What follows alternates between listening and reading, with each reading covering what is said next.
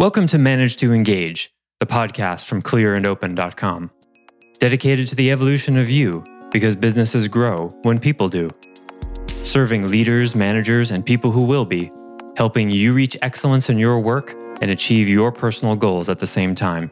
Sign up for the free course at clearandopen.com. Because you can quit your job and go live under a bridge if you want.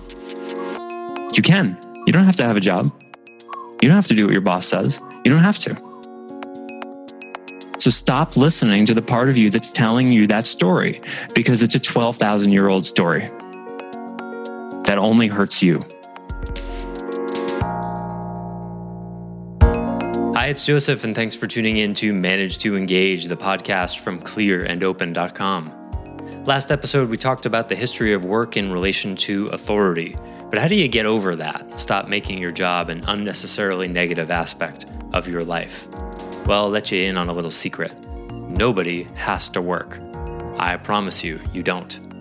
But most of us, if not all of us, have an inner critic and the voice of our inner manager in our head telling us we have to do the job that we do.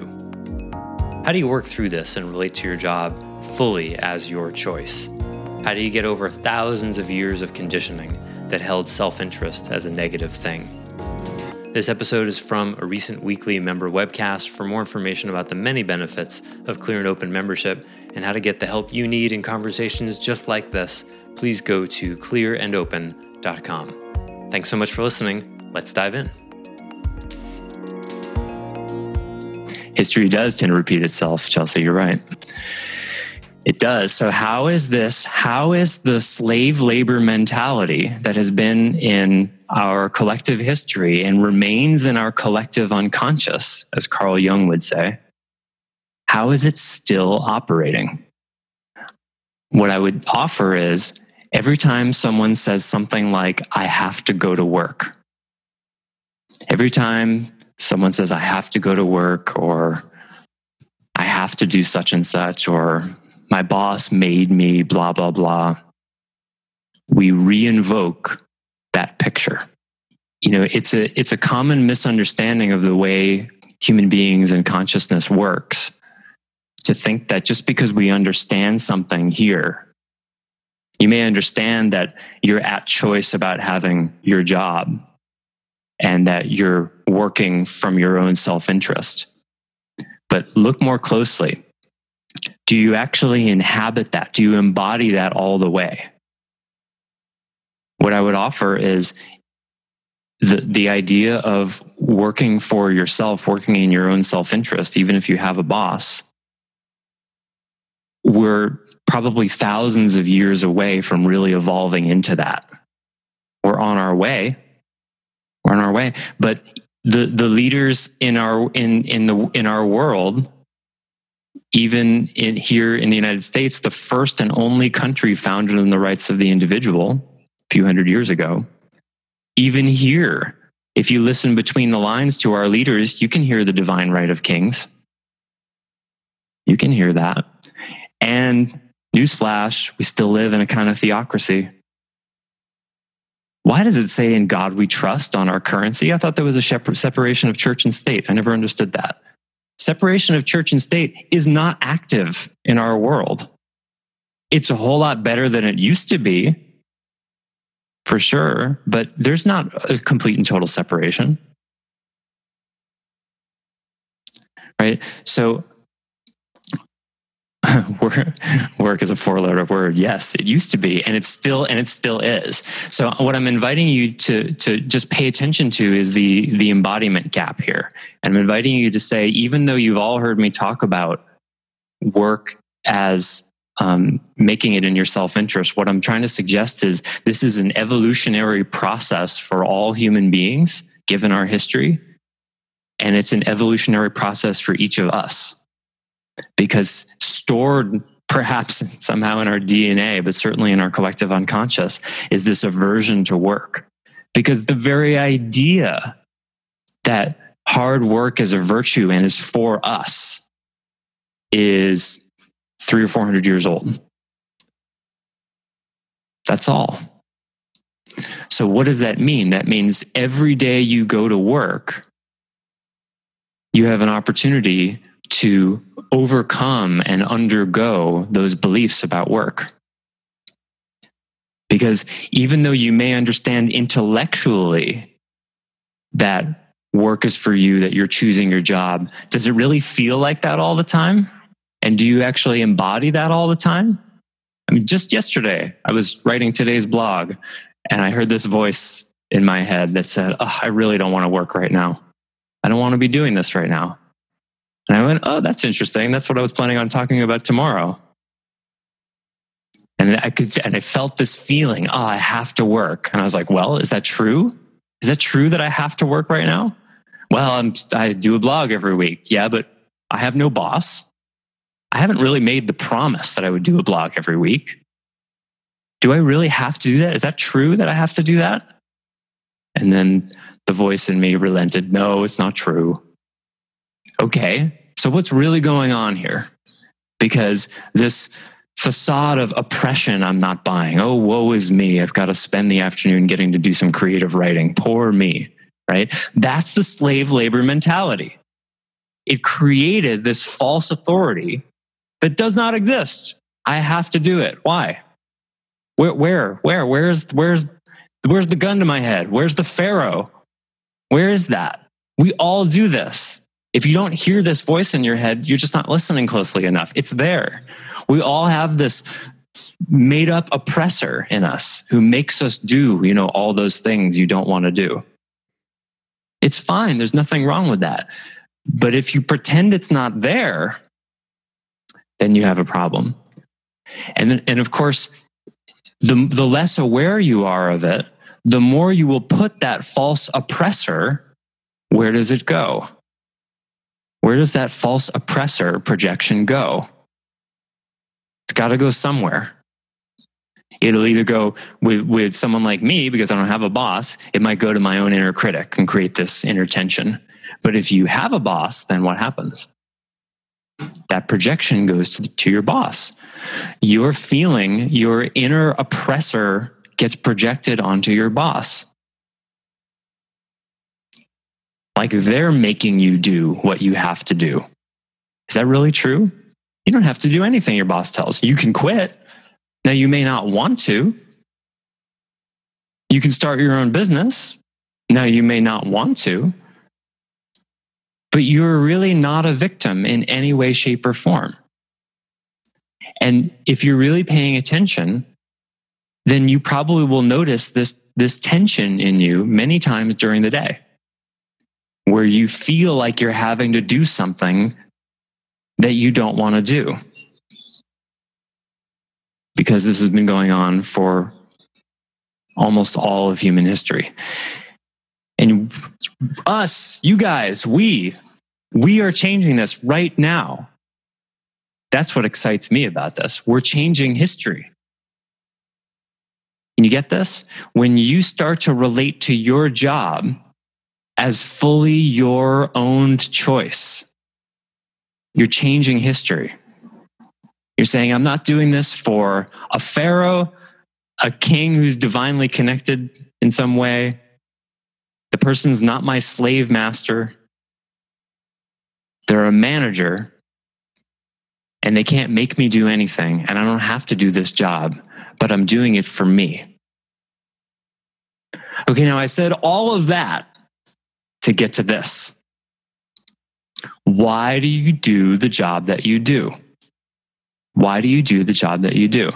And I, I want to invite some of you to, to, you can share right now if, if you're prepared to, or if you're unprepared to, if you just feel like it, tell me what it is you're working on in yourself using your job because this is how you do that. Because you're making widgets or coding software or serving people for someone else. What I'm saying here is in content, you can work for someone else, but in context, you can't.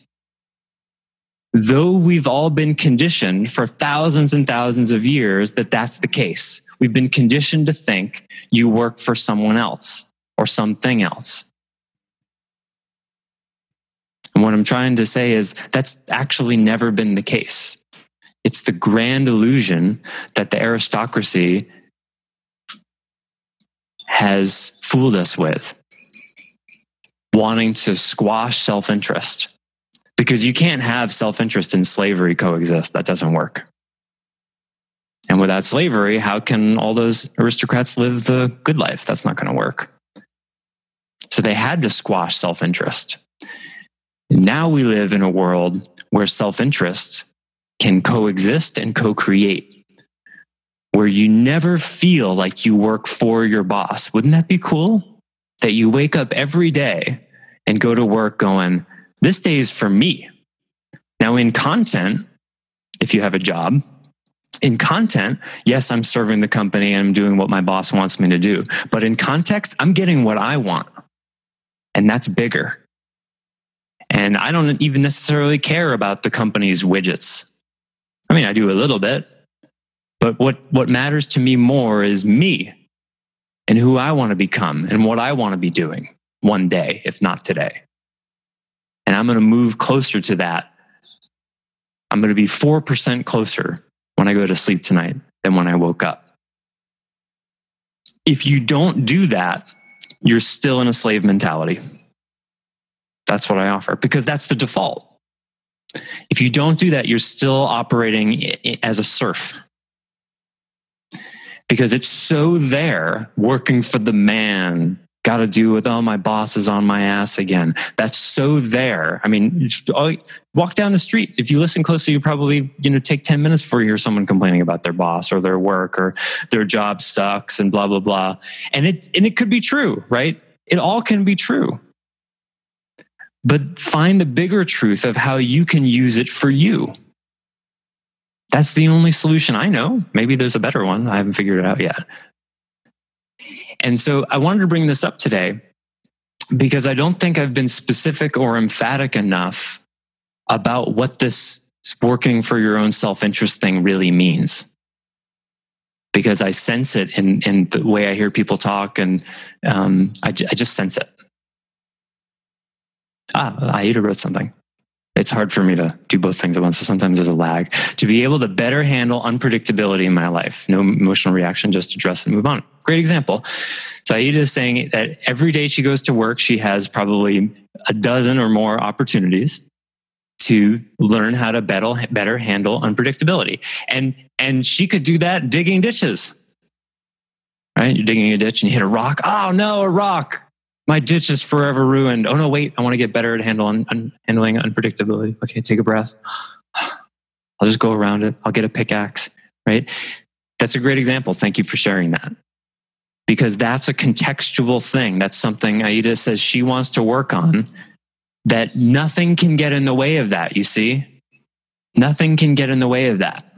It's kind of like how um, people talk, some you hear people talk about uh, um, uh, prison you know, you can be in, when someone's in prison, they can put you physically in prison in content, but no one can ever put your mind in prison. That there's a certain kind of freedom that no one can take. That's what I'm talking about here, you guys. And so this is really, really cool because it means if you can find this way of relating to your job, you're always free and it doesn't matter how bad your boss is or how bad your job is. Now, you may want to be moving towards something that suits you better, that, that is better, but I, I doubt that most of you are in the jobs that you want to be in in 10 years or even five years. Right? That's fine. Guess what? Your boss already knows that. Right? So talk about it. Hey, boss, here's what I want to be doing in five years. I don't want this job in five years. What I want to be doing is this other job. Can you help me see what attributes and qualities I need to work on to have that job? Or, hey, boss, I want to have your job in two years. Can you tell me the ways in which I'm not yet qualified for that and help me work on it? And then when you get tough feedback, you embrace it from this other place, right? It's not you've been called out and oppressed by the man you're getting feedback that will help you become the better you that you want to become. Now, this is very easily said, right? It's easy to say, oh, well, you know, don't let your feelings be hurt when you get negative feedback because it's really for you. That can be a real struggle. That can be difficult. and I understand that. But that's a struggle worth struggling with. To, to hear something you don't like and to receive something that you didn't know about yourself and go, ooh, that's, well, that's painful to, to look at that. But because I want to grow as a person, insert specific ways here, like being able to better handle unpredictability, relate to the unknown, change, um, see my impact on other people better, whatever it is, then I choose to take in this feedback. Just like, you know, you can go to the weight room and you can drag around a 45 pound plate and hurt your back doing that, or you can put it on a bar and get stronger with it. It's up to you. The content is irrelevant. It's how you relate to it. And again, easier said than done. So, how do you change that? By noticing every single time you have a false oppressor, woe is me, I'm a, I'm a lowly serf thought. And every time you can, you interrupt it. It means you don't say, I have to go to work or I have to do X, Y, and Z without stopping and going, Oh, that's interesting. Is that true that I have to? because that I have to, I should, I need to, those are all stories. None of it's true. Because you can quit your job and go live under a bridge if you want.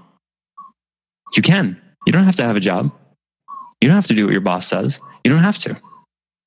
So stop listening to the part of you that's telling you that story because it's a 12,000 year old story that only hurts you. And it hurts the people around you too. But self interest first get what you want. So I want to invite every single one of you. I actually try to take any negative feedback and use it to fuel my passion to do better, learn from it, and add more tools in my personal toolbox. Exactly. And so, related to this, thank you for that. Related to this, I want to invite every single one of you. Define, write it down. You don't have to write a grand vision of your personal goals. Some of you have written personal goals. That's great. You don't need to. You know, it's like I used to say everyone should have written personal goals all, all the times, but you know, it really is a phase thing. Sometimes it's good to not know what the rest of your life is going to look like and just sort of sit with that for a while. I think eventually it's good to have goals, but there are periods where you may not when you're in some kind of transitional place. But even if you don't have written goals about the kind of job you want to have or the business or the money and the things and all that, even if you don't have that, you can do this. What are two or three qualities that you want to improve in yourself or qualities you want to have in yourself that you're using your job to work on. Like, like Aida said, being able to handle unpredictably, unpredictability better, handling change better, working with people better, and be really, really specific. And I want to invite you guys to email me them. And because the intuition I have been having recently is that people aren't being specific enough about it. So uh, that's what I, I want the I want to help you with. I want to help you get so specific because if you're not specific, if you just say, "Well, of course I want to use my job to become a better professional," no, not enough. Because if you're not really specific about it and and granular about it, then it won't be you you won't have enough traction and attention to be able to overcome the default slave mentality that we all bring with us. Because when things really get hard, it's like imagine, well, I want to be a better professional without defining really what that means. And then your boss brings you into their office and says, you know what? Here are X, Y, and Z ways in which you haven't been, you know, very professional recently.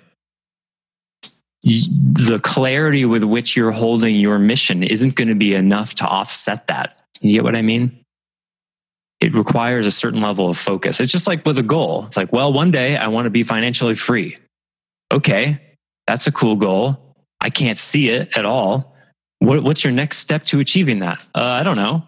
Right. The reason it's a terrible, let's, I don't want to say it's a terrible goal. It's an undefined goal. It's just a kind of vague intention. It doesn't produce obvious next actions, right? Something like, I want to be able to handle unpredictably better. That's quite specific. So for Aida, every time she has that specificity, every time something unpredictable happens, she's got this other partition in her mind that goes, oh, it's the learning opportunity. It has to be that specific and it's got to be meaningful for you. So I want to invite all of you to do that. If you haven't already, now is the time. Share it with me. I'll give you feedback on it. Share it with your boss if you like. I hope you will. Get feedback there. And it can just be like, you know, a sentence or two or maybe three. It doesn't have to be much more than that. Just something that's a touchstone for you so that when you go to work, you did it for you. And you can keep that as context through your entire day. Now, I'm making widgets, I'm doing this, I'm doing that. But what I'm really here for is to become a better communicator, a better listener, a better empathizer, a better whatever.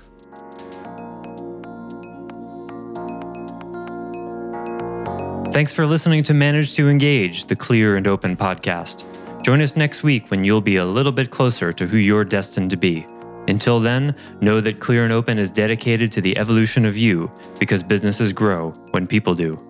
Be sure to visit clearandopen.com for the latest tools, articles, and free resources to help you on your journey. Thanks for listening, and bye for now.